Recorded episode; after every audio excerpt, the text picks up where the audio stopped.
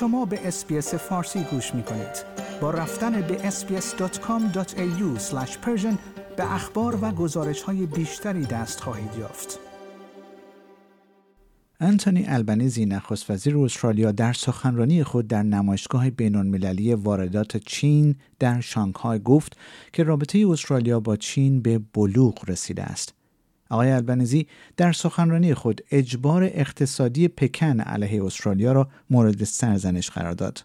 نخست وزیر استرالیا در روز یکشنبه در سخنرانی خود در نمایشگاه بینالمللی واردات چین در شانگهای گفت استرالیا همچنان برای سازمان تجارت جهانی به دلیل نقشش به عنوان یک داور مستقل ارزش زیادی قائل است آقای البنزی از چهارچوب تجارت مبتنی بر قوانین جهانی دفاع کرد و گفت که این قوانین اطمینان و فرصتی برای جبران در صورت بروز مشکلات فراهم می کند. نخست وزیر استرالیا گفت استرالیا و چین به لطف اطمینان و ثباتی که با تجارت مبتنی بر قوانین امکان پذیر شده است پیشرفت کردند. چین در اوج جنگ دیپلماتیک بین دو کشور در سال 2020 ممنوعیت های تجاری به ارزش 20 میلیارد دلار بر محصولات استرالیایی اعمال کرد. این تحریما اکنون به دو میلیارد دلار کاهش یافته است و پکن در حال بررسی ممنوعیت صادرات شراب استرالیا به ارزش یک و دو دهم میلیارد دلار به مدت پنج ماه است. در جلسه افتتاحیه نمایشگاه تجاری لی کیانگ نخست وزیر چین نیز گفت که پکن به دنبال دسترسی به یک بلوک تجاری چند ملیتی است پکن مدتی است که به دنبال پیوستن به توافقنامه جامع و مترقی متشکل از دوازده کشور برای مشارکت ترانس پاسیفیک بوده و خواهان حمایت استرالیا از این توافقنامه بوده است.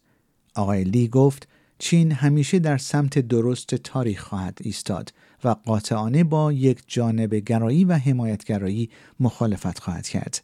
و افزود که پکن قاطعانه از اقتدار و اثر بخشی سیستم تجاری چند جانبه حمایت خواهد کرد. آقای البنیزی همچنین در جلسه افتتاحیه این نمایشگاه تجاری که بیش از دویست شرکت استرالیایی در آن حضور دارند حضور داشت و سخنرانی کرد. او گفت تجارت استرالیا در زمینه کالا و خدمات در سال 2022-2023 به بالاترین حد خود رسیده است. نخست وزیر استرالیا گفت استرالیا همچنان برای سازمان تجارت جهانی به دلیل نقشش به عنوان یک داور مستقل ارزش زیادی قائل است. آقای البنزی رابطه با چین را از منظر ماهیتی بالغ و مکمل توصیف کرد. انتظار می رود شی جین پینگ رئیس جمهور چین از آقای البنزی برای حمایت استرالیا از تلاش کشورش برای پیوستن به این شراکت در روز دوشنبه در پکن درخواست کند. آقای البنزی اصر شنبه وارد شانگهای شد.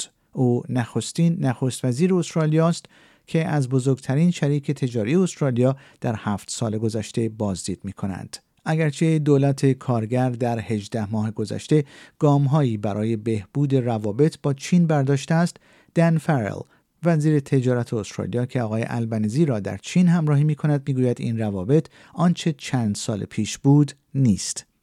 تیم واتس دستیار وزیر امور خارجه استرالیا نیز گفت که تلاش های دولت برای از سرگیری مجدد روابط نیست بلکه بیشتر برای تثبیت آن است.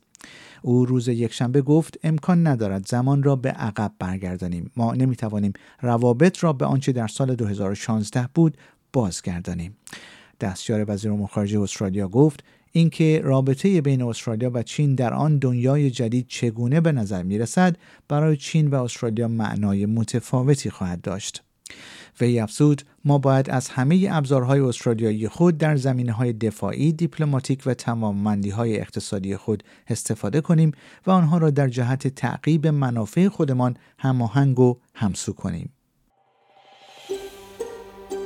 آیا می خواهید به مطالب بیشتری مانند این گزارش گوش کنید؟ به ما از طریق Apple Podcast، Google Podcast، Spotify یا هر جای دیگری که پادکست های خود را از آن می گیرید گوش کنید.